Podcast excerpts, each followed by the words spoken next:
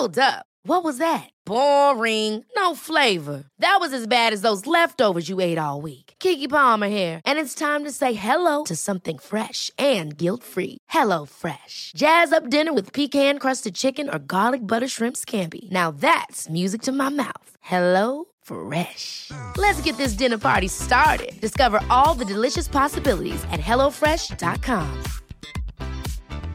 Hi, I'm Daniel, founder of Pretty Litter. Did you know cats tend to hide symptoms of sickness and pain? I learned this the hard way after losing my cat, Gingy. So I created Pretty Litter, a health monitoring litter that helps detect early signs of illness by changing colors, saving you money and potentially your cat's life. Pretty Litter is veterinarian developed, and it's the easiest way to keep tabs on your fur baby's health right at home. Go to prettylitter.com and use code ACAST for 20% off your first order and a free cat toy. Terms and conditions apply. See site for details. Cool fact a crocodile can't stick out its tongue. Also, you can get health insurance for a month or just under a year in some states. United Healthcare short term insurance plans, underwritten by Golden Rule Insurance Company, offer flexible, budget friendly coverage for you. Learn more at uh1.com. Quality sleep is essential. That's why the Sleep Number Smart Bed is designed for your ever evolving sleep needs. Need a bed that's firmer or softer on either side? Helps you sleep at a comfortable temperature? Sleep Number Smart Beds let you individualize your comfort so you sleep better together. JD Power ranks Sleep Number number 1 in customer satisfaction with mattresses purchased in-store. And now, save 50% on the Sleep Number limited edition Smart Bed for a limited time. For JD Power 2023 award information, visit jdpower.com/awards. Only at a Sleep Number store or sleepnumber.com. Millions of people have lost weight with personalized plans from Noom, like Evan, who can't stand salads and still lost 50 pounds. Salads, generally, for most people, are the easy button, right? For me, that wasn't an option.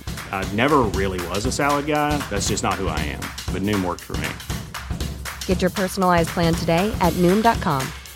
Real Noom user compensated to provide their story. In four weeks, the typical Noom user can expect to lose one to two pounds per week. Individual results may vary. I'm Sandra, and I'm just the professional your small business was looking for. But you didn't hire me because you didn't use LinkedIn jobs. LinkedIn has professionals you can't find anywhere else, including those who aren't actively looking for a new job but might be open to the perfect role, like me. In a given month, over 70% of LinkedIn users don't visit other leading job sites. So if you're not looking on LinkedIn, you'll miss out on great candidates like Sandra. Start hiring professionals like a professional. Post your free job on linkedin.com/achieve slash achieve today. The following is a presentation of the Force Center podcast feed.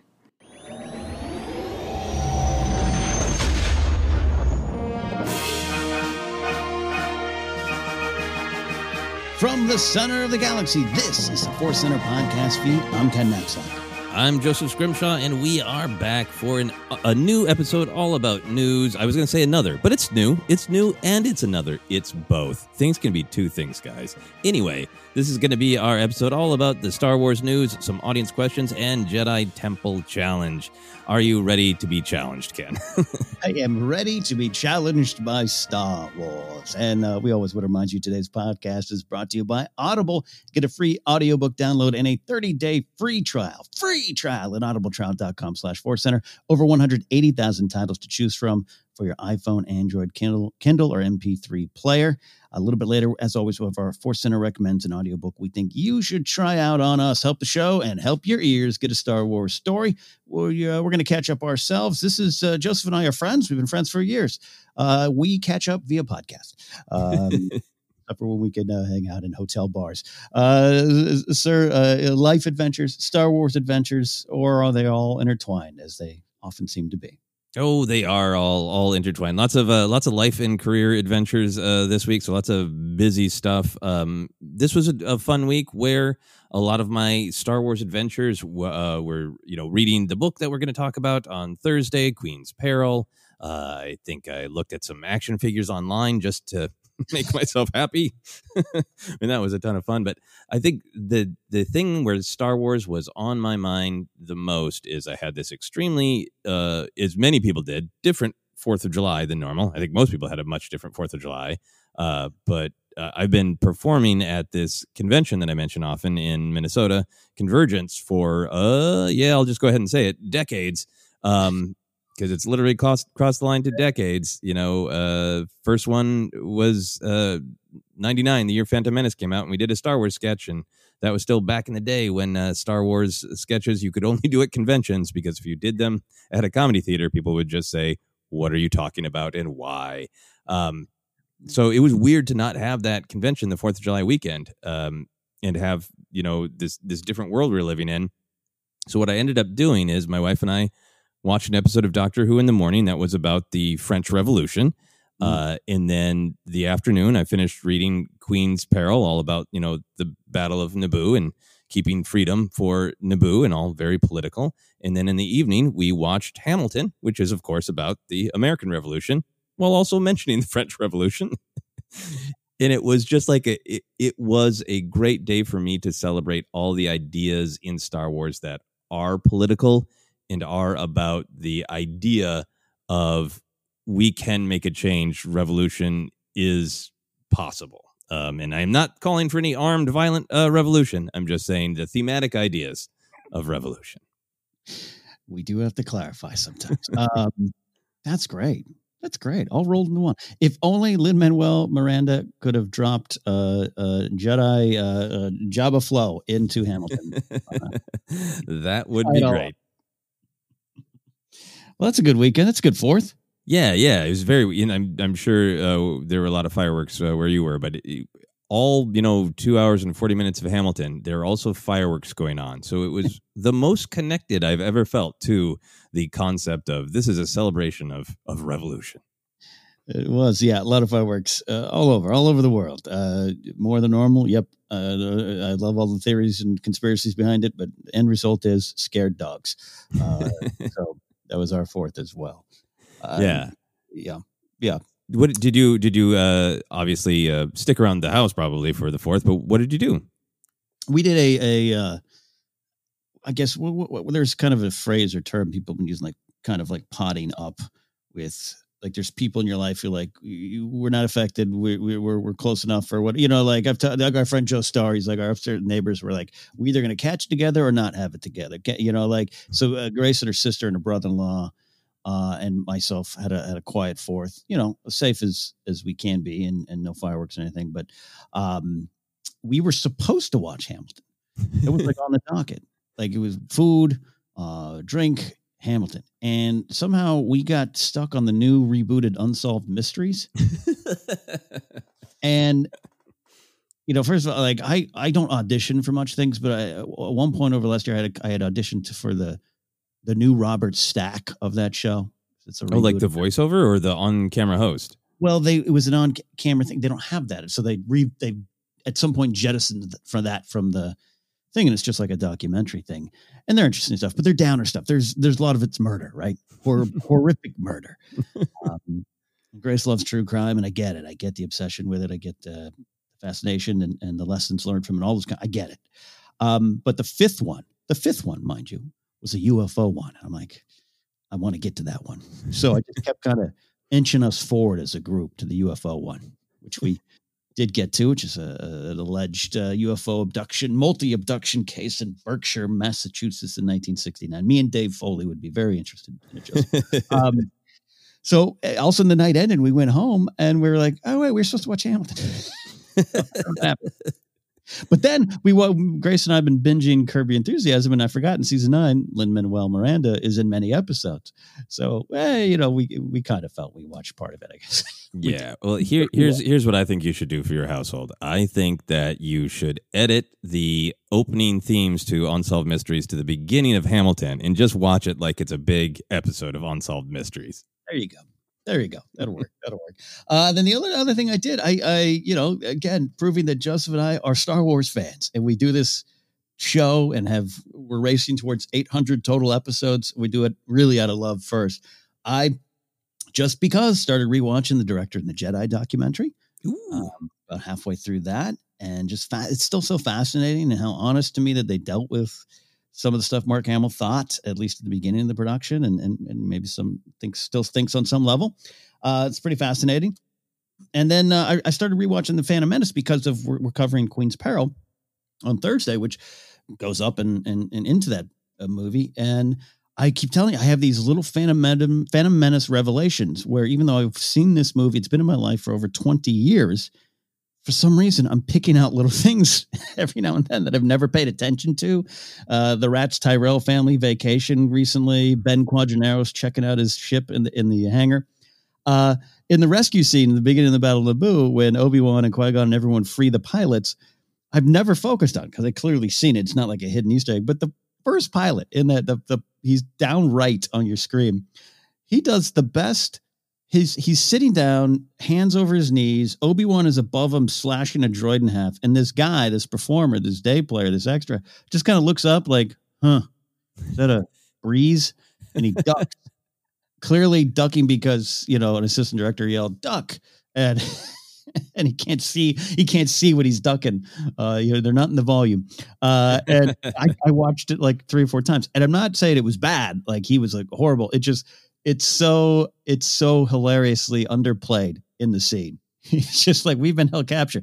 Eh, all right. Jedi got me up.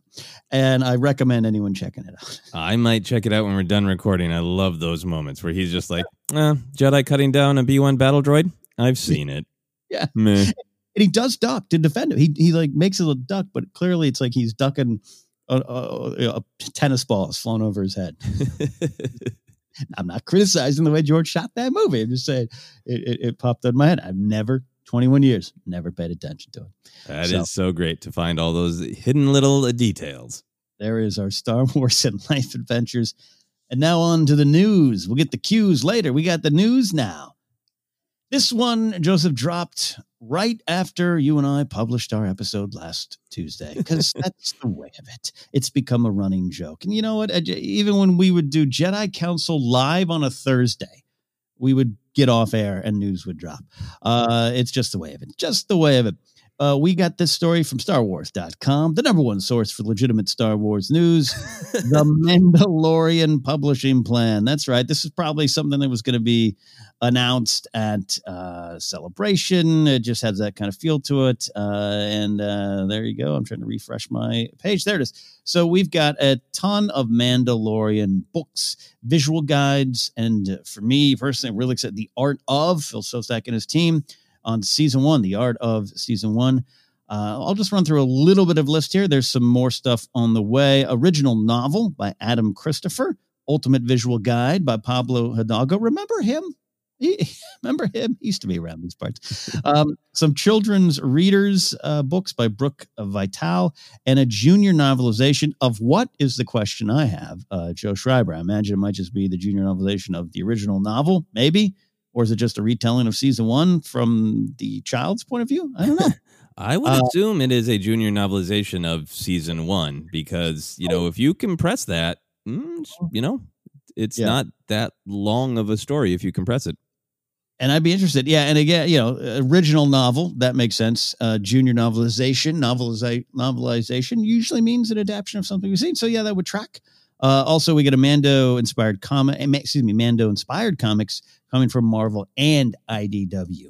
Uh, no more details on that. No release date on all of these. I think um, Phil Szostak did tweet out something about when the Art of book comes, but this will all probably lead up into season two in October. Some promotional synergy there. So, Joseph, let's dive in. We could go anywhere you want to go. Open forum. How do we feel uh, about this full slate of books going into season two, and what are our expectations and wants?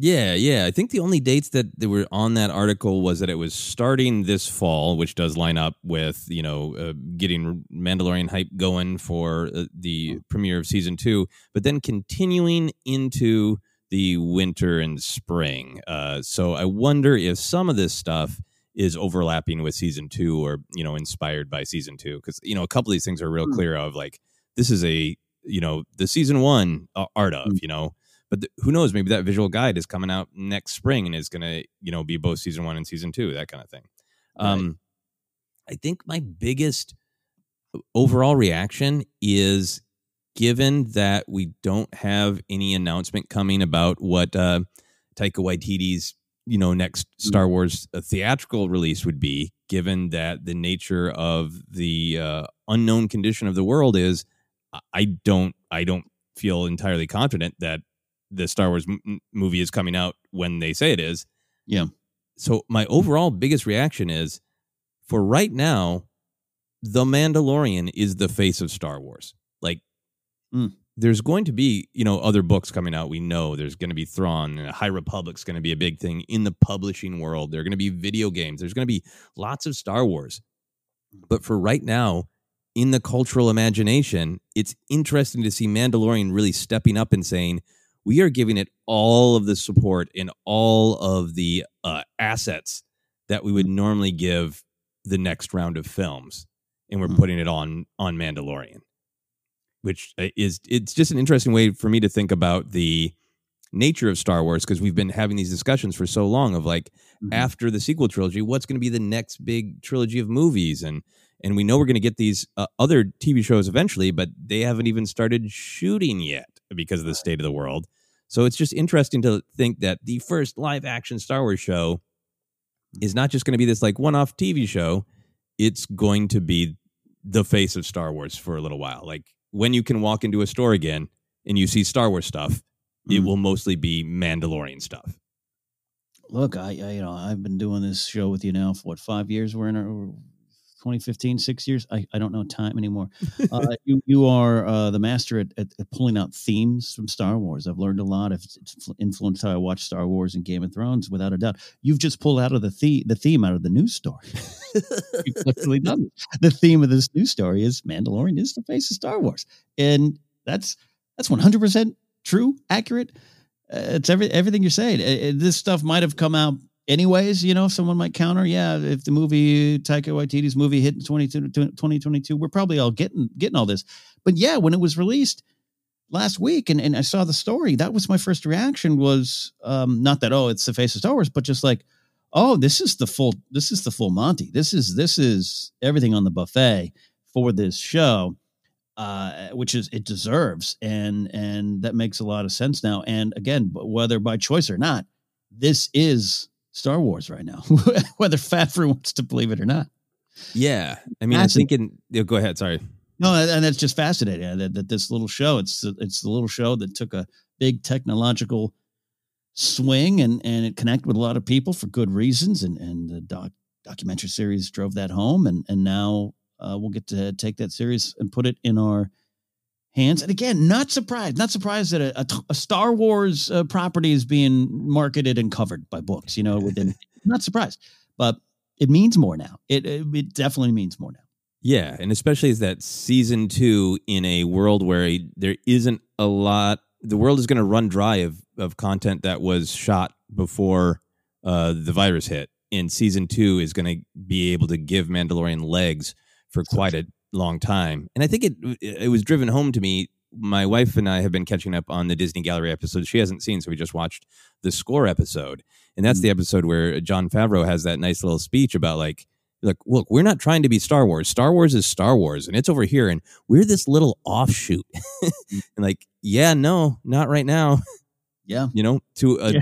whole generation of people you're gonna be star wars. You're gonna be like jon favreau is saying all that and Filoni are saying all that to ludwig about his score but like it's true about the show itself It absolutely is, and, and especially if you start adding in characters that we're already familiar with, even if they're characters. Well, I was going to say, even, even if it is the rumored Boba Fett or the rumored Ahsoka, which I'm still putting all those in the rumored category. Those are big names from different eras of Star Wars. So suddenly you are connected with that, and you're going to want more stories. And I'm going to want to. a uh, Wallace Shawn to star in a My Dinner with Boba Fett um, version of Mandalorian. Uh, I want that. Uh, I, I, by the way, I'm intrigued. One of the other options I didn't read it. Uh, one of the other books coming out is a um, little golden book retelling of season one, and I actually love those. I've bought a few of those for my friends with kids on the way or or young kids. I I, I might buy that one just to Oh. see Baby Yoda. Yeah, I mean, I think that's part of the the marketing machine that this show organically allows itself to be. Is you get all the badass cool guy vibes you want from the Mando himself, and then you know the traditional uh, weird and cute. Yeah. good old Baby Yoda's got you covered. The child. Um, yeah. What are what are you thinking about actual content? We talked about maybe that uh, junior novelization is just season one, but an adult book. you know what I mean? A, a, book marketed towards adults. Uh, this one by Adam Christopher. Yeah. And, and comics. Those are the two. Those are the Yeah. things that we're going to end up like. The art of and the visual guide are going to be cool, but we know what those are, right? Yeah. But in terms of what you and I talk about, the stories, the ideas, the themes, that original adult novel in a comic books, that's where the palette is going to be expanded. What What are you thinking about those? I I am intrigued by the I'm intrigued by the comics one. I don't read the IDW stuff, uh, not for any negative reason. I just it's it's overwhelming with the comics, and I just got at some point made that decision. I just focused on the Marvel ones. That might change over time. Maybe it's the Mando stuff. I'm intrigued because comics, though they take big swings at big themes and big characters and big moments, we've seen that the Kylo comic, Vader, et cetera, et cetera, et cetera. I, I'd like to see the Mando something in his past, something smaller. You could also spin it off, um, set up stuff with, say, Fennec Shand before that moment. Uh, you you could really build out and maybe build build back, backfill, build to the side, and definitely go forward and and connect it with season two, or maybe it is revealed. Maybe you know uh, we get a little bit of Ahsoka Tano. I don't know. I don't know. But I, I I the comics, I think you can really go small in a good way. The book, Yeah, yeah, I'm, I'm, I, I don't even know. And yeah, the description of adult novel means they're going to take episode four and just extend it a few more feet into the forest. I don't know. I really don't. I really don't. I, I, I, not, it's not just about, about trying to keep an open mind on it. I, I, you know, you can really fill in some blanks. Is it young Mando? Is it the story of his, what happened when he was discovered? Something between the margins? I don't know. yeah. I don't even know what I want. I don't even know what I want. The comics have more of a clearer idea on. Yeah, I think the comics. I'm totally with you, in in the fact that in the press release they call the comics Mando inspired. That makes me think. Well, maybe Marvel's just going to do a straight up Cara Dune series, and you know we'll start from you know the destruction of Alderaan and where was she then, and her her path through the rebellion, and you know that would be a great just a Cara Dune comic. Um, you know, it would be great to just hey times where Mando isn't around, we just follow Greef Karga's you know bounty hunter you, you know unit and Mhm. The you know the guild and the tracking fobs and that that bounty hunter that little version of bounty hunter world that was introduced to us. Uh, Yeah. that all makes great great storytelling possibilities that are mando inspired that don't touch the show. The novel is fascinating to me because uh, i'm curious to see obviously favreau and filoni's uh, attitude is this is a playground. Come on in and play. But i also it also feels like they have a general arc for season two and already heading into season three. So I'm curious if it's just like this is an adventure that Mando had, or if it's or, or if they're going to let somebody else tell like important connective tissue. Yeah, uh, what like do you go through um, uh, the the the Siege of Mandalore stuff? Uh, uh, you know, part two uh, with with the with uh, the Purge, the Great Purge. Do you get any of that information? Do you, do you want that in a novel? You know, Yeah, and then for me, there's that like, how much does that start to touch on the psychology of the character being shown in such a specific way in the show? Like, it's an important part of the show that we are only seeing flashes of his trauma in specific moments when when it's hammer time. Uh, when it's hammer trauma time, that's when we see it, or when it when he specifically chooses to open up to another character. There's a lot of storytelling choices about him revealing his deepest uh, past. Mm. So I wonder if it is a story that I'll be like, this is fun and it fills out some stuff, but it is not absolutely core to the character because my instinct is they have plans for that in the show. yeah, yeah, yeah, yeah. Uh, if it's all tied in, I don't know. I'm I'm just going to keep answering. I don't know because I I I, I was on last last Tuesday again when I saw the news like. Ple- not surprised, but just pleasantly like, oh wow, I didn't. I just kind of forgotten that this was an option and that this could still come forward, and and I hadn't thought of it. Again, this is a different how you view a TV show. This is why we understand the spirit of what Favreau keeps saying.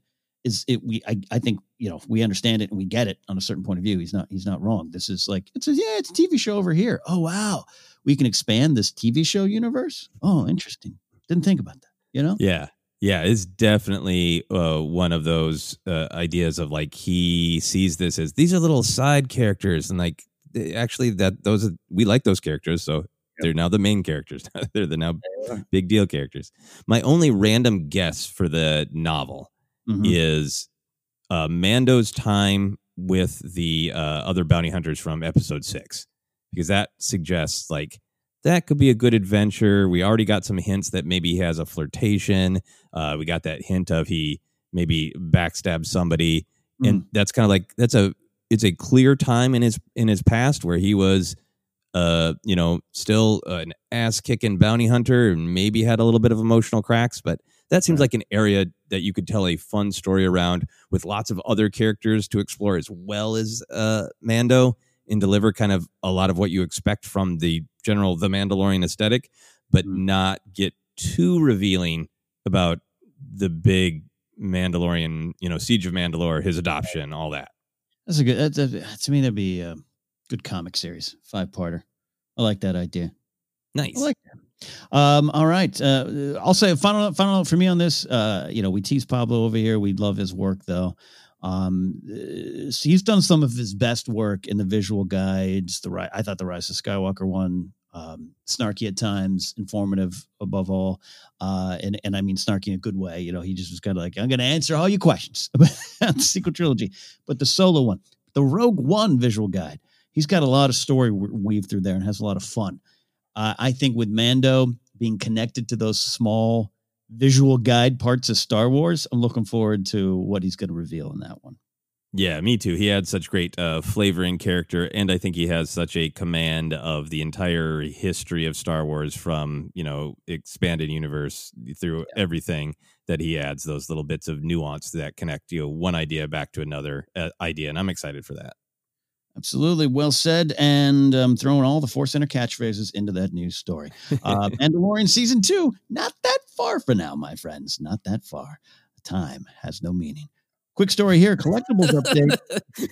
uh, I think that does have to be one of our new uh, our new catchphrases. You know, the next time that I want to say "well said" to you, I'm just going to say, "Time has no meaning." Ken, time has no meaning. Uh, I got. Oh God, I haven't showed you. Our, our friend Brian Ward did a Force Center catchphrase uh, um, for, uh, uh, photo for you and I. Took a, oh. still, a still frame from the animated databank brawl and put put two of our catchphrases on it. It's I got to do that to you. Yes, Thank please. You, uh, collectibles update, collectibles update. Lego art sets made for quote adults. What? I'm staring in my hand. This is what I built in my hand. Uh, the box is right here. Ages seven through twelve. Joseph, as uh, they say, the set in French is Les Spiders de Ray. I built that this weekend. Ooh. My brick building show on Twitch. So I don't like this made for adults sales pitch, but I get it. Lego Art Star Wars The Sith building set uh, will be released uh, internationally August 1st, uh, in the United States September 1st. Uh, we got 3,395 total pieces. That's a lot of pieces of Maul, Vader, and Kylo. These are like art, art, inst- like art installations you can put on your wall. Uh, each set, each set comes with a bespoke soundtrack. I love that phrase. Um, this one features Doug Chiang and Glyn Dillon. Uh, you can play it while you build. So my biggest question for the story, because again, this is a, just a collectible update. You either want it or you don't want it. You collect a lot of things in Star Wars, Joseph, but I know Lego, not by desire, like or lack of desire, just not not a big Lego Star Wars collection for you, right? No, in the world where I was exceedingly wealthy and had uh, separate rooms for each of my Star Wars collections, I would absolutely have an entire Lego room. But no. so that's that's this is my my ever never ending quest to find out what Lego sets you would buy. would you get these ones? Would, would you entertain the thought? Because you could hang them on a wall. Yeah, you know what? I would entertain buying this, making it, and then giving it away. Um, Ooh, I did not mean to do this, but my main thought on this uh, this story is also pulling out what I think the theme of this new story is. So uh, uh, here's here's the big picture. Here's what I think the theme is. This is not a Lego art set. This mm. is marketed Star Wars meditation. This is a looks like you can spend a bunch of time slowly putting, you know, over 3000 little pieces together. You can choose to make Maul, Vader, Kylo. You don't need to fight about who's the best. You're in your own home. You just make it and then while you're slowly putting all these tiny pieces together, you put your earbuds in and you listen to people calmly talk about Star Wars and you have some adult alone time with Star Wars. Ah, yes, yes. Pour a whiskey and stare into the eyes of Maul. Yeah, like just the way they're advertising it of like it's going to take you forever to put together, and the pieces are too small for a child. So you have to make the children go away, and then you can just listen to Doug Chiang basically do like Star Wars heart, while you slowly, calmly build a picture of uh, Kylo Ren. You know that focus on why you like the bad guy toys better. uh, good. Uh, final thought on this air In terms of Star Wars art, because this is you hanging on a wall, that's art, right? Um, I have some stuff. You definitely have some stuff. What kind of Star Wars art are you drawn to? Classic movie posters, uh, interpretations, paintings, still frames from the movies. What what uh, you know, again, if you lived in that uh, Naboo mansion on Theed, uh, Theed Palace, where would you hang your Star Wars art, and what would your Star Wars art be? Yeah, I like the uh, I like the posters. I've got a couple of posters. Uh, I like a little bit of more of the offbeat ones. Uh, I still need to hang it up, but I've got a print of that 1978, uh, I believe, uh, poster for the re-release of A New Hope. That's got it, the poster itself is posters peeling on off a wooden board, and I just love how meta it is. The ones I really like, and so does my wife, that we want to get eventually, are the ones that kind of look like they are from inside the world of Star Wars and are basically advertisements from within the, the world of Star Wars, oh, either like pitching you to travel to Endor or the propaganda ones, like uh, mm-hmm. to join the rebellion. Uh, I, I really love those. They've got a real kind of 1920s, 30s uh, uh WPA vibe to them, and we both like really like that aesthetic. And it's Star Wars, so that's really where where where it works for me. I love that. I love that. I I I, I do have some of the posters, some of the alternate posters, and some fun, quirky ones I'm drawn to um, uh, uh, our friend Joe Starr has a, has a friend named Nan Lawson does art. She does a lot of pop culture art and a, a lot of her Game of Thrones and a lot of her Star Wars stuff. Check her stuff out. It's great. It's just kind of like whimsical but uh, poignant kind of takes on a lot of the the scenes, and those are the kinds I like. Uh, but those those propaganda ones work for me too. Um, yeah, then, they're beautiful it's a moral question of which one are you going to hang? You've chosen rebellion. I love my empire, but am I going to hang imperial propaganda in my living room? Probably not. Yeah, we um, saw one of those, uh, one of the imperial ones at uh, I think at San Diego Comic Con. My wife and I, and she was like, "That's beautiful. I love it. We can't put that in our home. I'm not going to advertise to join the empire in my home." so true. Uh, final story of the day. This is probably, and I'm slightly joking here, not mean not meaning to be snarky, but I think like the fifth or sixth time we've run a story on this upcoming book, uh, Clone Wars: Stories of Light and Dark. We're we're really looking forward to this book here at Force Center, and the authors and their stories have been revealed. Uh, let me just run through the list here. Uh, Lou Anders, writing two, Dooku Captured and the Gungan General uh, Preeti Chhibber, A Hostage Crisis, Zoraida Cordova, The Lost Night Sister, Jason Fry, sharing the same face, Rebecca Roanhorse, Dark Vengeance, uh, Greg Van Eekhout, Kenobi's Shadow, uh, Tom Angleberger, Bane's Story, uh, E. Convery, Bug, Sarah Beth Durst, Almost a Jedi, Yoon Lee, The Shadow of Umbara, and Anne Ursu, Pursuit of Peace. So these are all based, uh, or sometimes just direct kind of retellings from another point of view of some of the episodes, or they're based on some of the, the, the bigger episodes. So a lot of these are either the same title or connect to what uh, they're they're about. So what stories have our attention now, Joseph? Yeah, I was really thrilled to finally hear which stories, and uh, there are a, ton of my favorite stories. Uh, the Jason Fry one, sharing the same face, is based on Ambush, the first just uh, Mm. uh, in release order regular episode of Clone Wars where Yoda, you know, tells the clones that they are all unique in the Force, and like what a great way to kick off the Clone Wars. It's and some great Yoda philosophy in there, so I'm really excited about that. Uh, really enjoyed Rebecca Roanhorse's uh, other Star Wars work, so I'm very interested in uh in Dark Vengeance. Uh, Sarah Beth Durst, Almost a Jedi, based on the great uh, Gathering series where we meet all of the uh, younglings building their lightsabers, and then they, you know, get into big trouble with Hondo. Super excited about that. But my number one, I don't know the author at all, Greg Van Eekhout, uh, but Kenobi's Shadow is based on one of my favorite moments in the Clone Wars, and one of my, uh, you know, people sometimes ask us about inspiring moments. It's one of my key Star Wars inspiring moments of, you know, spoilers for Clone Wars. Um, when Maul kills uh, Satine and expects Obi Wan to break. Mm. And he's just like, no, that's the whole thing. Of course, I want to kill you. You just killed someone I love. But this is why the light side is stronger. And this is why the darkness is weak. It's the weakest, easiest thing to do to lash out in anger. And it's the last thing Satine would want. So I'm not going to do it.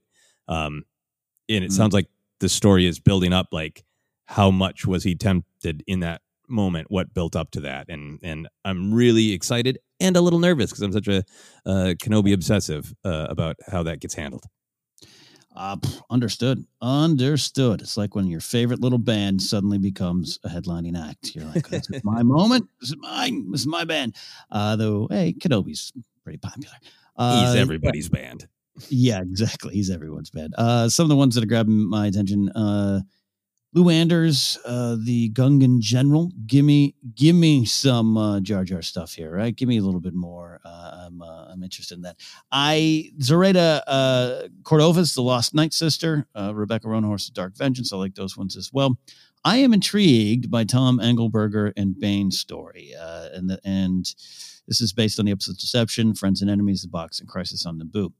So this to me is kind of all right. We've we want more Bane stuff, Cad Bane. We all hear that. We all you probably agree on some level. I love that character. So this is one of those like, all right, here you go. You got more. How's it going to work? And is it going to translate? Uh, you know, I'm not challenging Tom as a writer. I don't know him. I don't. Uh, I'm just really excited to see how this can uh, how it can work. More Cad Bane. So uh, that's something a lot of people want.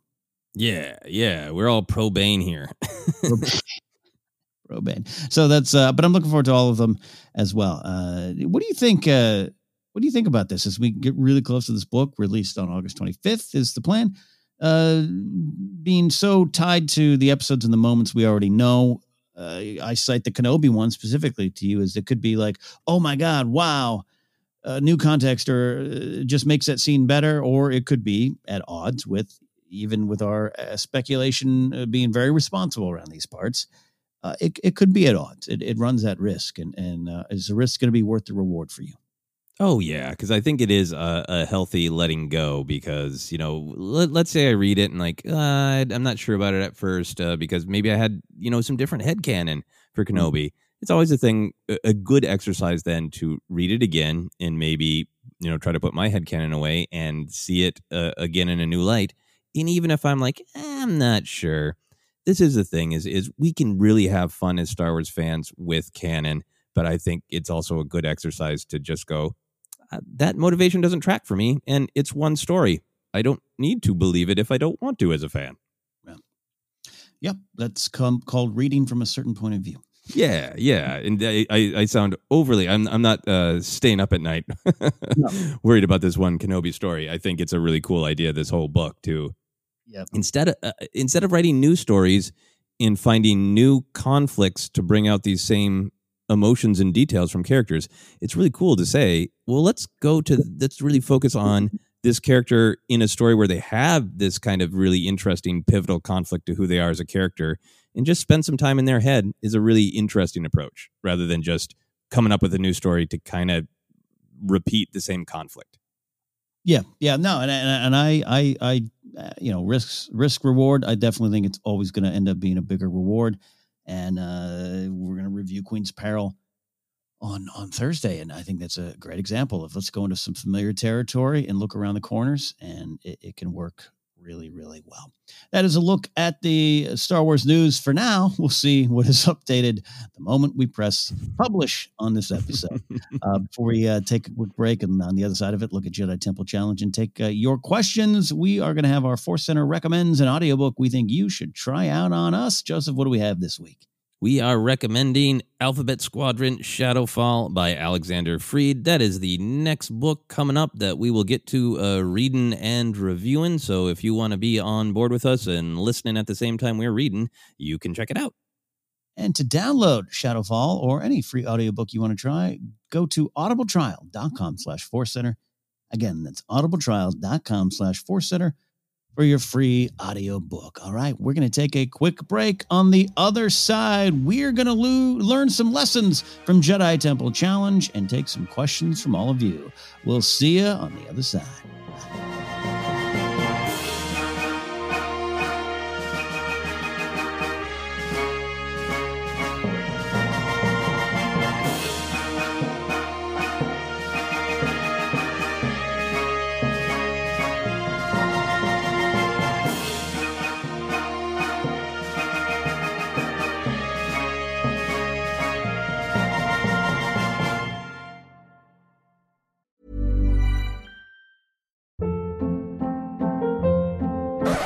Hold up. What was that? Boring. No flavor. That was as bad as those leftovers you ate all week. Keke Palmer here, and it's time to say hello to something fresh and guilt-free. Hello Fresh. Jazz up dinner with pecan-crusted chicken or garlic butter shrimp scampi. Now that's music to my mouth. Hello Fresh. Let's get this dinner party started. Discover all the delicious possibilities at hellofresh.com. A lot can happen in three years, like a chatbot may be your new best friend. But what won't change? Needing health insurance. United Healthcare Tri Term Medical Plans, underwritten by Golden Rule Insurance Company, offer flexible, budget friendly coverage that lasts nearly three years in some states. Learn more at uh1.com. Hi, I'm Daniel, founder of Pretty Litter. Did you know cats tend to hide symptoms of sickness and pain? I learned this the hard way after losing my cat, Gingy. So I created Pretty Litter, a health monitoring litter that helps detect early signs of illness by changing colors, saving you money and potentially your cat's life. Pretty Litter is veterinarian developed, and it's the easiest way to keep tabs on your fur baby's health right at home. Go to prettylitter.com and use code ACAST for 20% off your first order and a free cat toy. Terms and conditions apply. See site for details. Quality sleep is essential. That's why the Sleep Number Smart Bed is designed for your ever evolving sleep needs. Need a bed that's firmer or softer on either side? Helps you sleep at a comfortable temperature? Sleep Number Smart Beds let you individualize your comfort so you sleep better together. JD Power ranks Sleep Number number 1 in customer satisfaction with mattresses purchased in-store. And now, save 50% on the Sleep Number limited edition Smart Bed for a limited time. For JD Power 2023 award information, visit jdpower.com/awards. Only at a Sleep Number store or sleepnumber.com. Wow. Nice. Yeah. What you're hearing are the sounds of people everywhere putting on Bombas socks, underwear, and t-shirts made from absurdly soft materials that feel like plush clouds. Yeah, that plush. And the best part? For every item you purchase, Bombas donates another to someone facing homelessness. Bombas. Big comfort for everyone. Go to bombas.com slash ACAST and use code ACAST for 20% off your first purchase. That's bombas.com slash ACAST. Code ACAST. Hiring for your small business? If you're not looking for professionals on LinkedIn, you're looking in the wrong place. That's like looking for your car keys in a fish tank. LinkedIn helps you hire professionals you can't find anywhere else, even those who aren't actively searching for a new job but might be open to the perfect role. In a given month, over 70% of LinkedIn users don't even visit other leading job sites. So start looking in the right place. With LinkedIn, you can hire professionals like a professional. Post your free job on linkedin.com slash achieve today.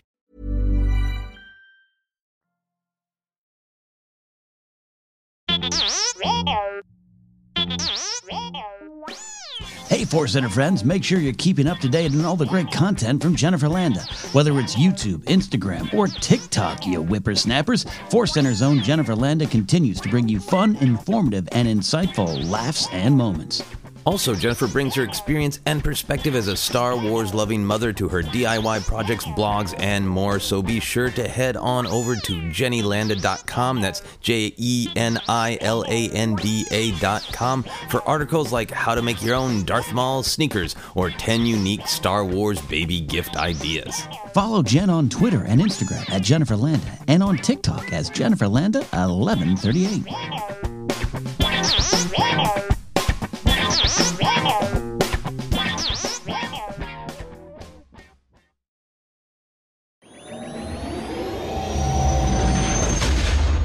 Hey, Force Center fans, don't forget Force Center is on YouTube. Head over there to catch up with our new show, Star Wars Show and Tell. Joseph, Jennifer, Ken, and special guests sit down and share favorite items from their own Star Wars memorabilia collections. Plus, there's the In Memoriam video series, encore presentations of Databank Brawl, and special programming all there for you and more shows on the way. It's Force Center on YouTube. Check it out.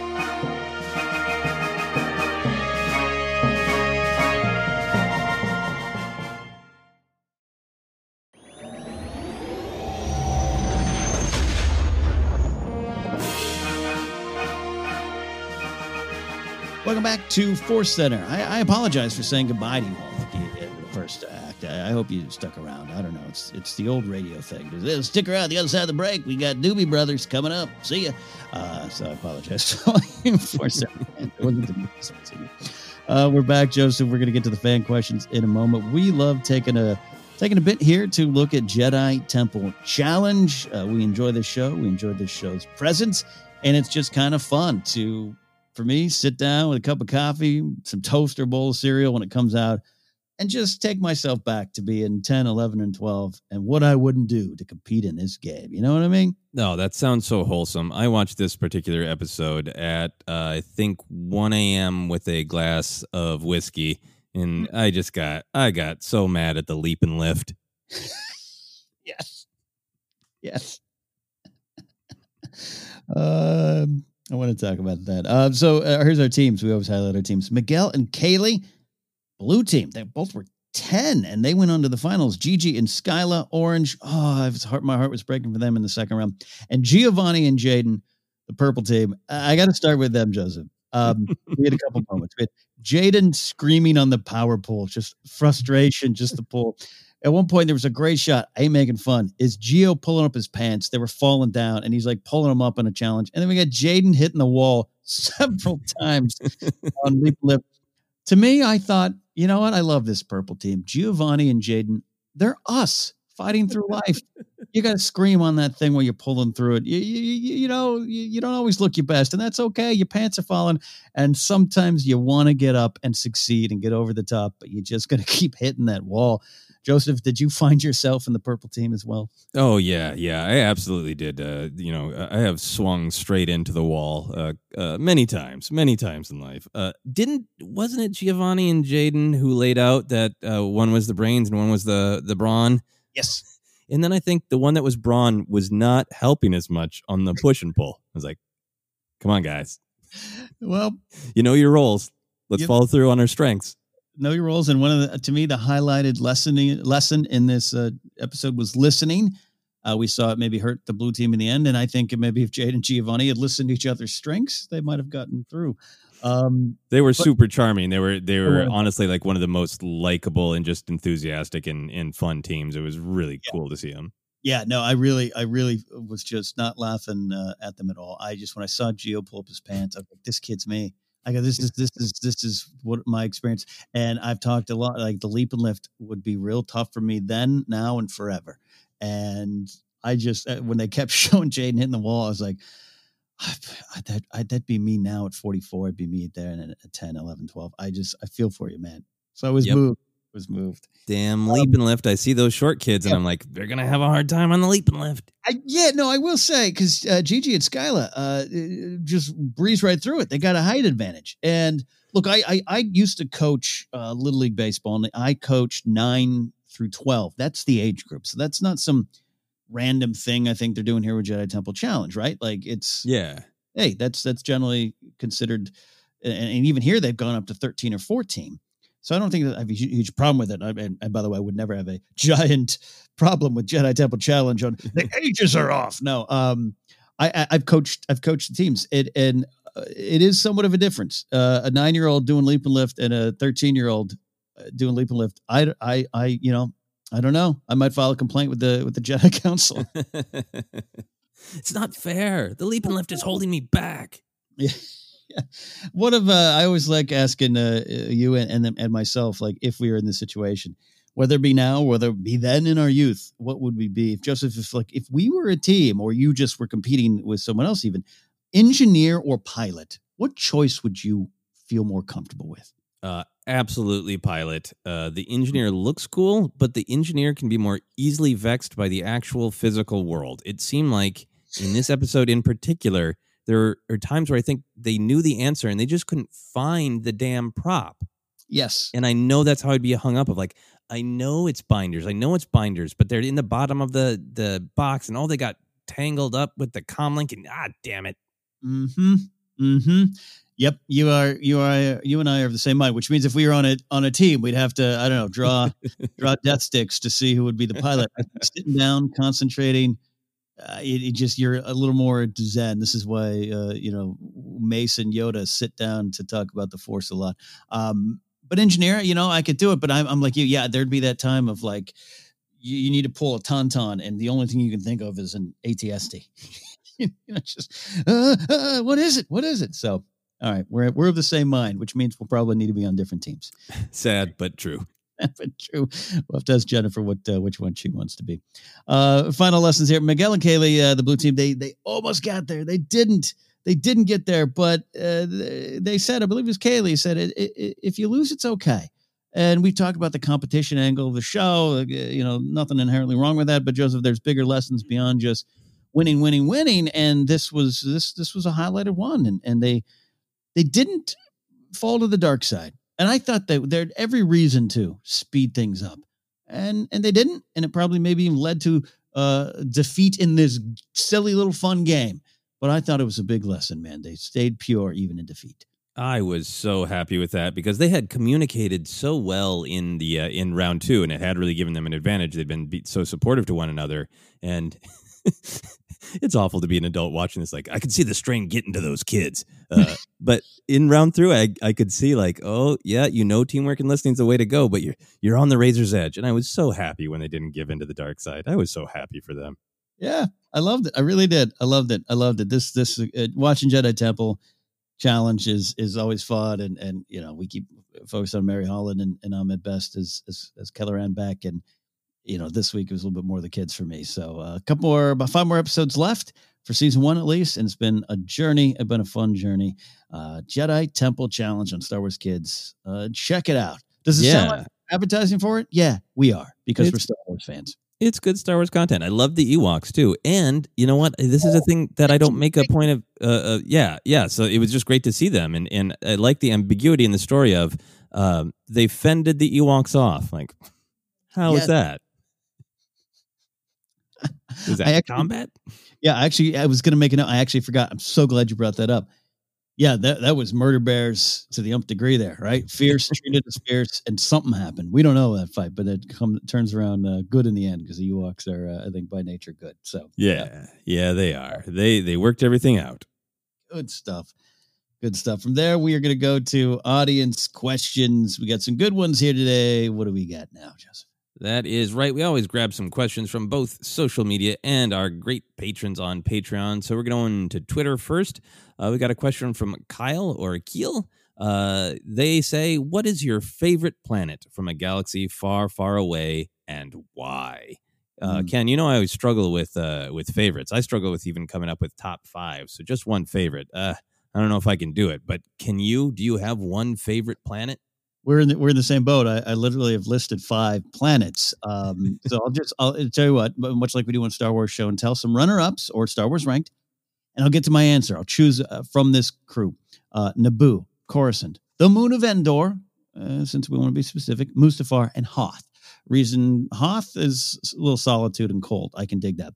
Um, th- th- my favorite planet, I still, I still might go to to Coruscant. I've been, uh, and that answers. You know, uh, where do you want to live in Star Wars, or where do you want to take a vacation in Star Wars? Those fun questions pop up a lot. Naboo is for me an answer all the time, and I love learning more of the history of Naboo, especially in some of the uh, E.K. Johnston books. Really do love it.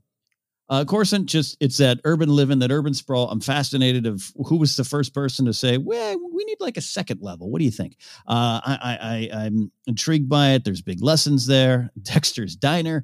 Um, the fact that uh, Sabe from uh, you know the Queen's Handmaiden, when she moves to Coruscant, gets an apartment and it's near Dexter's Diner, like speaks to me. Like I'm all about it. um, I'm intrigued by Mustafar. The more we learn about it, like the, his history, the different aspects of it when it pops up in the movies and shows, love it. But I'll, I'll say Joseph Coruscant. Wow. Wow. This is great. We're going to save some time because we have very similar lists. Yeah. Um, Hoth uh, is a great planet, uh, but living uh, for many years in Minnesota during the winter, I have lived on Hoth. I know that experience. it's enjoyable. I've acted it out. I have fallen in the snow just like Luke. Uh, I've not been attacked by Wampa. Um, also, Naboo. Naboo is not only just beautiful, it's always highest on the list when people ask us, where would you live? Um, But I just, I love the design of it. I love um, how much imagination goes into it. It, it pops up in E.K. Johnston's uh, novels, obviously, Queen Shadow and Queen's Peril, but the Gungan society, how it overlaps with the Naboo society, society, you know, the beautiful lake country, all that. There's so much uh, to speak for Naboo. Uh, Mustafar is high for me because in some ways it's the most over the top planet. It is it's one of the planets that really reminds you of like this is still a pulpy adventure serial. Um, you know, where did the guy uh, go evil? On the volcano planet. That's just a basically screaming open wound in the galaxy. That's where he went evil. Um, yeah so it, it, the design and in it yeah it, every time it's popped up in canon it's really exciting. So i often think mustafar first. I'll Mm-hmm. put Ahch-To up there as kind of the real opposite of mustafar of a place that feels very uh, you know peaceful and like a, a very light side planet. As a fan of the light side i think i'm drawn to Ahch-To. Um bespin is not a planet but cloud city is probably my favorite place in all of star wars Yeah. because it fires my imagination and the just the different contrasting designs from the beautiful kind of art deco hallways to the uh, carbon freezing chamber all that uh, but number one you and i are in agreement if i have to pick one it's coruscant uh, because it has just a richness of stories you know if you go to that kind of private investigator noir storytelling you know is the, of the the city that never sleeps the city with a thousand stories this is a city of billions and billions of stories at all different levels all different time periods i am hungry for uh, more coruscant storytelling i would take coruscant the novel just a thousand page history of coruscant you you could do that. I mean, you could do those kind of the history of it. You could do story twenty two stories, of course, and you could do all of that stuff. Yeah. It is Uh, just the best. Dex, dexter's diner is just the beginning. Yeah, and and look, shout out to Timothy Zahn for for bringing that into the Star Wars uh, galaxy. Been kind of fascinated with it and and hot chocolate in Star Wars ever since. That's right. Uh, I would not maybe read that book. Just you know, just to do a tiny bit of dark side negativity. I would not read the hot chocolate book. I'm sorry, I'm a monster. Uh, we are going to move on then to Broom Kid. Uh, here's what I don't think it's the real Broom Kid. That would be great. But here's what Broom Kid has to say and ask. The ending of episode nine seems open ended. What are your thoughts and feelings on the world that is on the horizon? Personally, I would love to see more of the adventure ahead for Rey and the Star Wars universe. Uh, we've talked about this a decent amount. There's uh, a lot of uh, our listeners who are really excited to see more about what's next for Rey and Poe and Finn and Rose and Jannah and Lando and the whole galaxy right there. Ken, what what are your feelings on the fact that it is open ended, and what do you imagine for the galaxy? Love I love the open ended nature. It just made sense, right? In a lot of different ways of of, of the road is open and, and it could be paved any way that these characters want it now. Uh, I thought that was good. And and this is just kind of a summary because you, you said we we've talked about it in some other places, and I'm sure we'll talk about it again, and maybe even more formalized capacity. Uh, to me, the the general thought is that there's always a bigger fish. Um, I, I believe this is kind of the beginning, the fourth age of a Middle Earth in Star Wars, a true a true turning of the page, if you will. And well, it's not I don't not necessarily return to the High Republic, but I see I foresee like a new era of exploration, growth, a chance to rebuild a stronger foundation because by now the galaxy knows that great evil can return. At least we hope and we the idea of this was an actual victory of the people. We've talked about that big theme in rise of skywalker versus more of a military uh, victory in return of the jedi which does not take away from the return of the jedi one. I just love and i think we all kind of agree we love this idea of following return of the jedi it wasn't all uh, you know fireworks and ewok dances. Like they struggled and there was problems and government issues and old old themes and old struggles return you could maybe see where now there's more of sense of a complete victory from the people they could go forward. As far as rey i'll focus on that. There's a lot of characters to focus on obviously. Um uh, you know, you talk about Lando and Jannah. That could be a mission of healing, mission of self discovery. That's powerful stuff to me too. But Rey, to me, I I see Rey slowly, slowly finding her way to teaching new Jedi and teaching what she knows. And I, I kind of believe in the concept and like the concept of a theory of a new Jedi, and that Finn can be a part of that, part of this new model. That's not a gray Jedi. It's not a necessary rage Jedi, but just kind of you know taking all aspects. Those books are gone, but what we have, we all we all we need is in our hands. And and I like Rey kind of going forth when she's ready. When she's ready, maybe that's part of it too. Like I'm not going to dive right into this. I'm, I'm going to spend some time on my own skin around the galaxy. Yeah. Yeah. I like all I really like all those ideas. Um I th- I really like the idea presented in the novelization of Rise of Skywalker in terms of what is different about this victory. Well, this victory didn't come just from a small band uh, of rebellion. This victory came from everyone in the galaxy choosing to show up, or you know, a large representation of the galaxy. So I like the idea of some new government being formed of like, great, like we're not we're not restoring anything, we're, we're starting over again, and man, everybody, this can't just be the resistance people, but you know, we need buy-in from as many people as possible.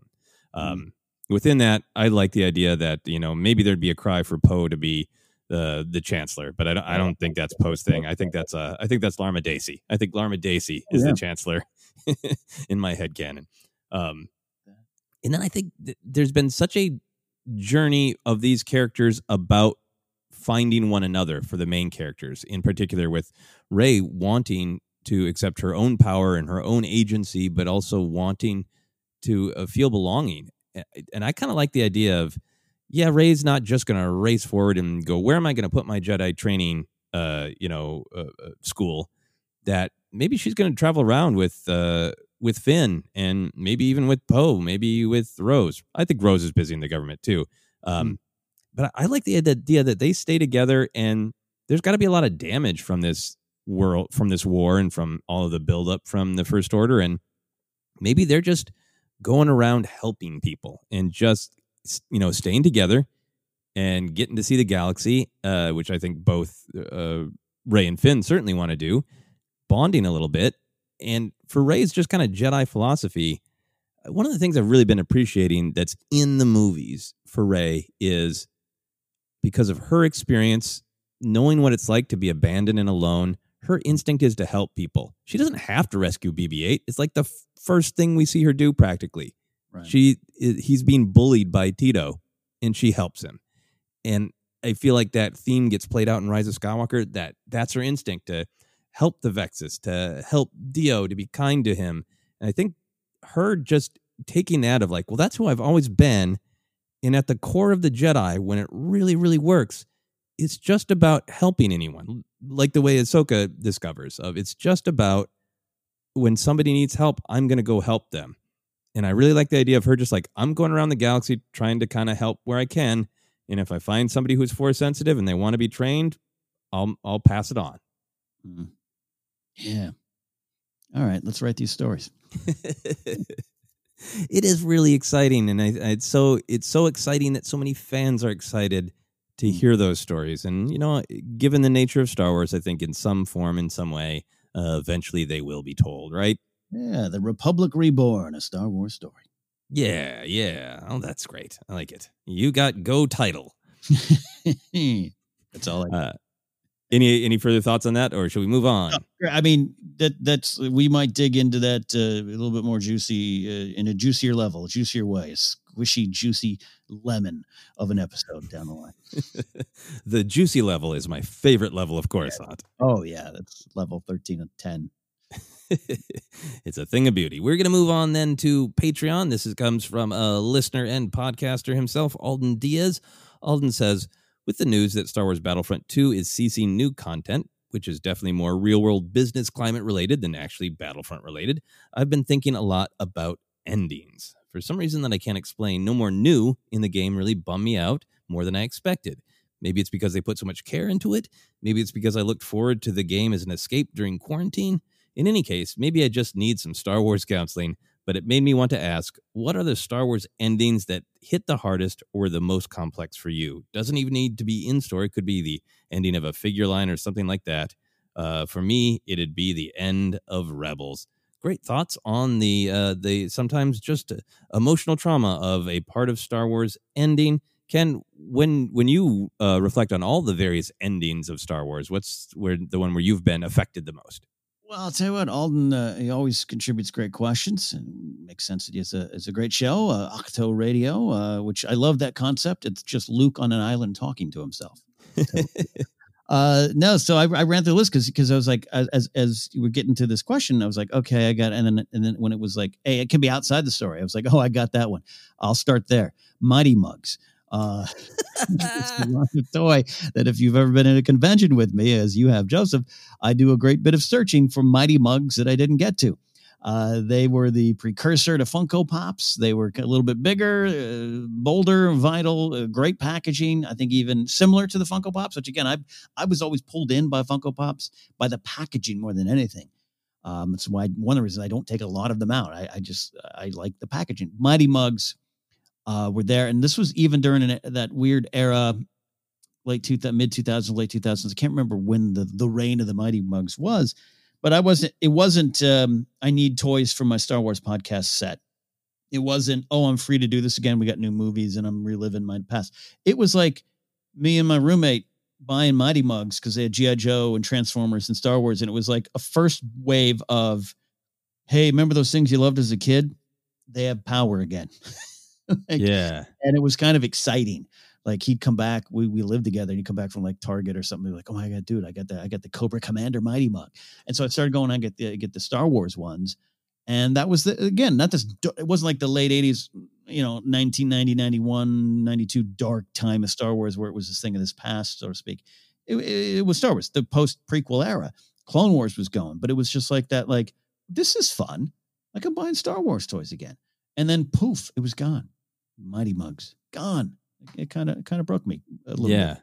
Consumed by the Funko Pops. Almost, you could almost watch it happen on convention floors. We're like, hey, there's some Mighty Mugs, there's some Funko Pops. So the Funko Pops have devoured Yeah, the Mighty Mugs. They are gone. and I didn't immediately switch over to Funko Pops because of that. I was like, eh, yeah, I like the Mighty Mugs better. Um, so that's that for me. And then quickly, um, I'll say this: um, Revenge of the Sith, just 2005, seeing it, seeing uh, Beru and Owen and Luke and uh, the sunsets, and going, well, that's it, okay. And that's not a I like the prequels or not thing. That was just as a fan going, all right. I didn't think we'd ever get to six movies. We did. And there you go. Okay. Now what? Yeah. And you accept it. And looking back, and then plus, you know, you're still got a lot of, well, those sucked kind of thoughts. So it was like, well, that, did that end the way I wanted it to end? Uh, I don't know. So it was, it was layered, uh, um, complex as, as Alden writes. Uh, that was there for that. And then this one, and, and I won't spend time on it because we've talked about it and we'll talk about it again. Uh, The death of Luke Skywalker Hmm. it's easy to listen to Force Center or follow you and me around social media, Joseph, and say, "Well, those are some positive Star Wars fans." No, like I didn't. I I liked Last Jedi. I mean, I immediately took to that movie, but had to process some things, and one of them was Luke's death, and and and it was this. Was I ready for it? That I needed? It was hard. Um, did it fit? Was that the story? And, and rewatching the director and the Jedi, as I said up top of the show, uh, when they get to that part of some of the moments where Hamill's eh, fundamentally disagree, Rian Johnson saying like, I, I, had to ask myself, I had I doubted myself. Is this what's right? A lot of people will tweet, no, no, no, no. But you know, at the moment coming out of the first screening, I was like, that's some complex, layered questions and feelings about this. At the end of the day, I came to this. That was the beautiful ending I didn't know I need for needed for that character. So that's an ending that got me. Yeah. Oh, those are all, all great. All great, insightful ones. Yeah. I, the the main thing I remember from that first screening of Last Jedi is so loving uh, Luke's pacifist uh, victory and coming up with that creative solution of force projecting a crate. But I still had the like, but I don't want him to go. uh, in in I, but I think I accepted it quite quickly because even to this day, like I think we got a question coming up soon about this that uh, that I that I earmarked to add uh, to the main show soon of like, well, how did you cope with Luke's death? And like at this point, it's I don't even. Yes, he leaves his plane, but it's it's he's moving on to the next part of his adventure. You know, he's not gone. He's with us always, kind of thing. Um, so that was an ending that helped me process endings for sure. Yeah. Uh, and helped me accept some of the Star Wars uh, ideas of letting go. Um, man, the Mighty Mugs are so great. Was it Tarkin that you were looking for for a while? Tarkin, yeah. Were you and I going around some convention floors looking for some? Yeah, I think it was so. when we were in Vegas, or maybe it was at LA Comic Con uh, Yeah. back when Stan Lee's Comikaze, and I was uh, stopping every five feet to look at a you know an, an old uh, Power of the Force action figure, and you were looking for Tarkin Mighty Mugs. And I remember the last, the next couple conventions I went to, I would I would take a spin looking for Yeah. a Tarkin Mighty Mug. Yeah, I think so. There was a couple others, and and um, uh, old pal, uh, I haven't talked to him in years, but Chris Stuckman over this Chris Stuckman YouTube channel we were traveling around a couple conventions at one point, and uh, he actually sent me. He found the Emperor's Royal Guard mighty mug and sent that to me as a gift. This is oh wow, years ago now. Uh, still have it. They're all at my uh, storage shed, uh, baking in the sun. But um, actually, they're quite safe. I check daily. Um, but yeah, yeah, that Tarkin one. I remember that. That search. Yeah. Yeah. Well, the search will go on for the Tarkin Mighty Mug. Um, yeah, for myself, for endings, uh, Revenge of the Sith was bittersweet um, because I had gone through the like, it's amazing that these these are even happening. The explosion of Star Wars everywhere, uh, and then the backlash of you know people my own age who you know were really hard on the prequels or disliked them. Uh, you know, I had my critiques, but I at that point I loved Revenge of the Sith um, and thought about it all the time. And it was this really bittersweet thing of like, well, it feels really complete. It really locks up, you know, all this poetry between Anakin's journey and Luke's journey, and it brings us right back to the beginning. And, and it felt like uh, Owen and Beru looking out, you know, at, at the twin suns. It was like, it came back and maybe maybe someday in the far future maybe george lucas will let other people tell star wars stories on the big screen someday but you know maybe not you know maybe you know 50 60 years from now that'll happen uh it's very bittersweet um but by far the biggest most difficult star wars ending for me was just learning that endings existed pretty much um mm. return of the jedi came out and i i got like, oh yeah, it's a it's a trilogy. You know, I had learned that word and that oh, there's not going to be another movie yet, maybe someday. And like, yeah, I'd heard that. Oh, it's nine movies, it's twelve movies. Um, but then, so there was the it the movie came out and ended, and and I wasn't able to fully process like, but how many years until the next one?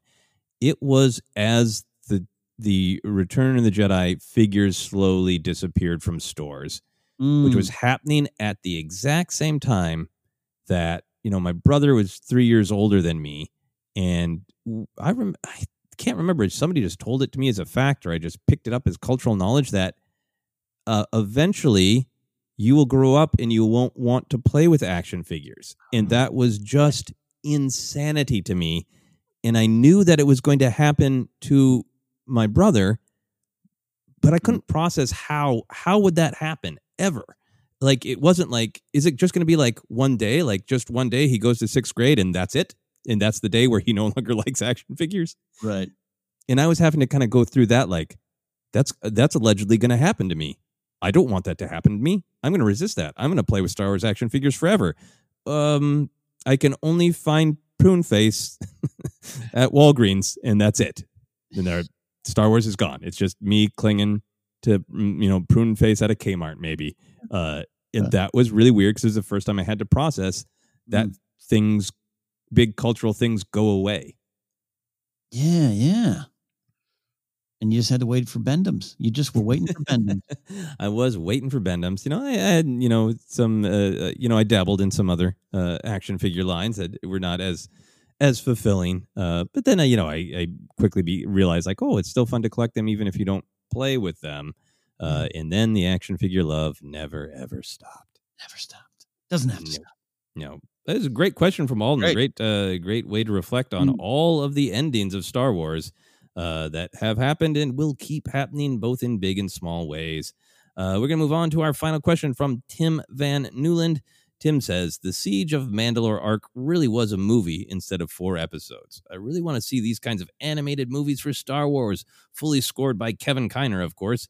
What do you guys think about animated movies like this last Clone Wars arc for Disney Plus? This is something we've kind of talked about before, um, but I think Siege of Mandalore really put that in people's imaginations. Uh, how are you feeling these days, Ken? Do you like the idea of just suddenly there's a one shot animated film with you know that level of quality that we all saw in Siege of Mandalore. That's uh, an exclusive on Disney Plus. Gimme, gimme, gimme. Uh, that's that's uh, that's where I'm at with it. Uh, and and I'm so glad this this question uh, kind of um, comes out of the Siege of Mandalore arc because that uh, I was convinced before, right? We've like I said, we talked about it, and and I've brought up the Game of Thrones histories and lores uh, special features on the Blu-rays and DVDs that are animated and kind of these documentary things and being like I'd love like something for that in Star Wars and that kind of stuff. Um, but yeah, that was I mean, Clone Wars has always been kind of written and conceived as, as a movie, uh, as Filoni will tell you. Uh, so it made sense, but it it felt like a movie. And I remember some of the opening moments when they're on that bridge. I'm like, man, I mean, if I was nine and this scene Star Wars for the first time, this would be just as powerful as any other thing in Star Wars that I saw for the first time or early early viewings. So it did make me think, what are, what are the possibilities? Uh, I would love to, and because it's something Siege of Mandalore, something we knew about, but now finally got to see. I don't know, like seeing the Battle of Jakku, all the parts that we know oh. of. I keep, I keep talking about like, do you take a lot of these with with modern canon expanding or adding stuff to these things we know? Can you can you put it all in one bucket? And an animated Battle of Jakku, where you have Iden Versio and her father and that storyline, and, and Shriv and Del Meeko, and you have Wedge and Snap, and you have some Battlefront 2 or Battlefront 1, actually, when they added it to the game, Lost Stars. You have all these things uh, that, could, that you could put into it. Uh, that we know of the Battle of Jakku, and we'll get. I'm sure Star Wars Squadrons is probably going to unveil some things. It just has that feeling. It's working towards that uh, you know, Rae Sloane and all the stuff going on the end of uh, end of it all. Could you put that all into one animated movie where it's like, yeah, hey, we know a lot of this, but to see it, to see it uh, play out like that uh, in one story, oh, man, I almost can't talk about it because I want it too much. is it uh, tormenting you in your very soul? It is. It is. We're not going to see it. Yeah. I don't know. I, I think I, I've long been interested in this idea. We have talked about it. I think there's, you know, other eh, similar things in different media. It's a strong line for DC of doing these animated uh, movies. A lot of them are adaptations of famous uh, comic book arcs, but they're, there's this own kind of just standalone thing and they get, you know, great voice actors and they must make money because they've been making them like mad. Um, and it really makes sense to me for Star Wars particularly now when animation is really ramping up because it's the thing that can be done right now. Mm-hmm. I also think there's some power to. There are lots of stories in Star Wars where, yeah, it'd be great to do a TV show or you know uh, an animated TV show, but there's a lot of things that just lend itself really well to a one-shot animated film to just really make the emotional stakes high, make the action stakes high, the way they are in uh, Siege of Mandalore, have them be specific um, event based. You could do a whole Battle of series, right? You could let's let's uh, see the Battle of Chiron Belt, right? Let's see the Battle of Tanaab. Uh, your Battle of Jakku is just such a oh man, that's a great idea. Um, but I think there is value in like what Disney Plus is doing this um, these next couple weeks is they're releasing things on the weekend and making them events. And that worked super well for Hamilton, uh, partially because it was the 4th of July weekend. And obviously, it's an insanely uh, popular thing. But they're doing that as a new X Men is coming to the service, X Men movie. Uh, as Solo is coming, they, you know, they're putting out press releases like this is the weekend where Solo drops. So maybe check it out. I can see that this could be a real subscription driver, right? Yeah, right. And it has the possibility of getting some of the not not that there aren't a ton of amazing voice actors, but it has the possibility of getting some of the marquee people involved who maybe don't want to do a six season animated series, mm. but would come in and do a movie. Like if you wrote just a great adventure of Jedi Master Luke Skywalker and young Ben Solo, could you actually get Mark Hamill and Adam Driver to voice this one movie that really captures a lot about their relationship, but still feels like this great adventure in this sort of you know unexplored golden time period, and then release that on Disney Plus as like a marquee event of like this is going to be released, you know, on this Saturday in you know next July, and you need to sign up for Disney Plus for this absolute event film, this one shot event animated film. I'm on board. Can we give ourselves go picture on this one? I think we got go picture, Ken. I think we're gonna imagine this a ton. I think it's slightly more realistic right now. Um, maybe not my my uh, fantasy of uh, Mark Hamill and Adam Driver doing doing Jedi right. Master uh, and young Ben, but mm-hmm. Yeah, some other some others. Uh, your your, your battle of Jakku uh, idea is really juicy. Is it's it's because the lore of that battle continues to grow, and it, I don't. I just was pulled in it into that story from the moment I saw the the graveyard of giants that Rey was scavenging in. You know, it's like wow, wow, what a great battle, and oh, it's a new battle. Oh, okay, wow, something I hadn't heard about before. So yeah, just your imagination starts uh, stirring. So we'll see. Yep. Jakku, the last stand of the rebellion, coming. Ooh, I love it. Also, throw out my regular pitch for uh, Qi'ra versus Maul, uh, Crimson Dawn, colon Crimson Ooh. Dawn. Yeah, that's just we put that in a bulletin board and keep it there. It's like a Hall of Fame induction. That's right. uh, Hall of Fame induction that I'll probably still mention every time. But that's it for our questions. There's some great, just hey, let's fun, have fun, and nerd out about what Star Wars stories we want to hear, our favorite planet, and some deeper stuff about the future of our heroes and the endings of Star Wars in the real world. Thanks for to Tim Alden, Broom Kid, and Kyle. Uh, that is our questions for the week. We got a lot more great questions that will be coming up next week and the weeks beyond.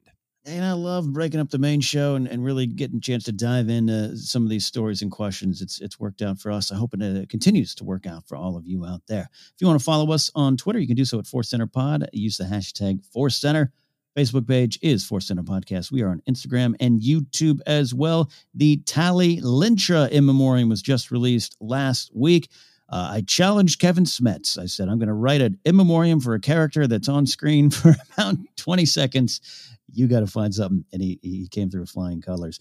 Uh, and our uh, Force Center show and tells, we got some special guests coming up soon on that one.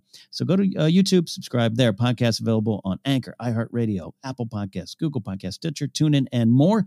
Where uh, we have merch at teepublic.com slash user slash Force Center.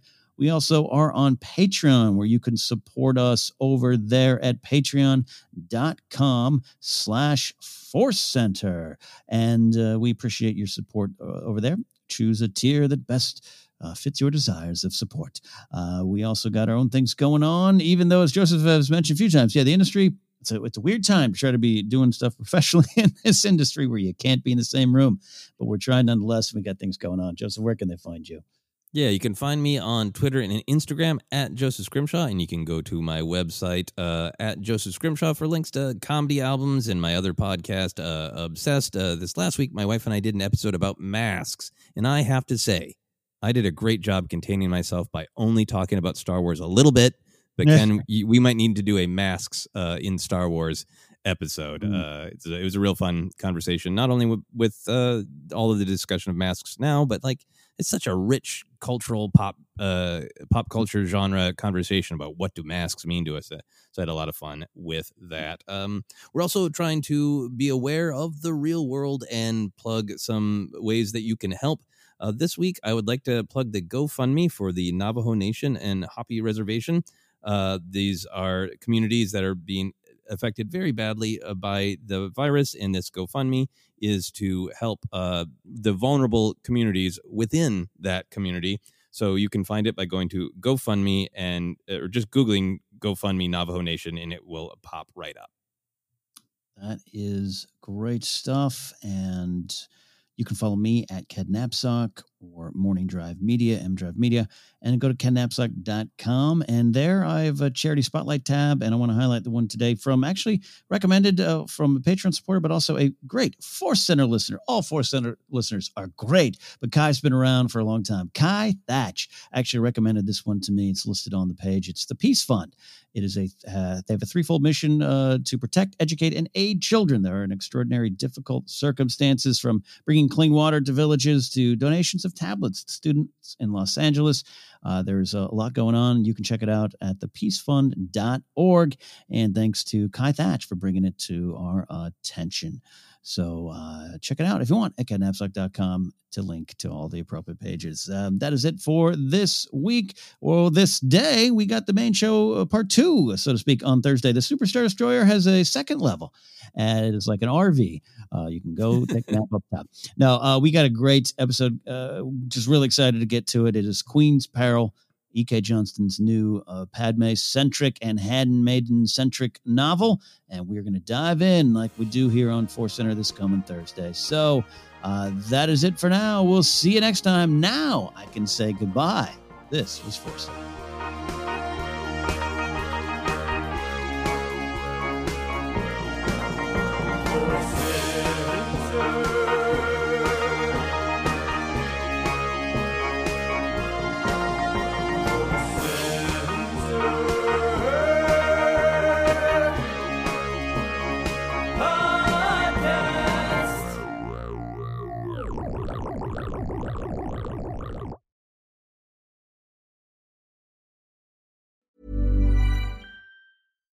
Hi, I'm Daniel, founder of Pretty Litter. Cats and cat owners deserve better than any old fashioned litter. That's why I teamed up with scientists and veterinarians to create Pretty Litter. Its innovative crystal formula has superior odor control and weighs up to 80% less than clay litter. Pretty Litter even monitors health by changing colors to help detect early signs of potential illness. It's the world's smartest kitty litter. Go to prettylitter.com and use code ACAST for 20% off your first order and a free cat toy. Terms and conditions apply. See site for details. Hold up. What was that? Boring. No flavor. That was as bad as those leftovers you ate all week. Keke Palmer here, and it's time to say hello to something fresh and guilt-free. Hello Fresh. Jazz up dinner with pecan-crusted chicken or garlic butter shrimp scampi. Now that's music to my mouth. Hello Fresh. Let's get this dinner party started. Discover all the delicious possibilities at hellofresh.com. Hi, I'm Daniel, founder of Pretty Litter. Did you know cats tend to hide symptoms of sickness and pain? I learned this the hard way after losing my cat, Gingy. So I created Pretty Litter, a health monitoring litter that helps detect early signs of illness by changing colors, saving you money and potentially your cat's life. Pretty Litter is veterinarian developed, and it's the easiest way to keep tabs on your fur baby's health right at home. Go to prettylitter.com and use code ACAST for 20% off your first order and a free cat toy. Terms and conditions apply. See site for details. Hey, it's Paige DeSorbo from Giggly Squad. High quality fashion without the price tag? Say hello to Quince. I'm snagging high end essentials like cozy cashmere sweaters, sleek leather jackets, fine jewelry, and so much more. With Quince being 50 to 80% less than similar brands. And they partner with factories that prioritize safe, ethical, and responsible manufacturing. I love that. Luxury quality within reach. Go to quince.com slash style to get free shipping and 365 day returns on your next order. Quince.com slash style.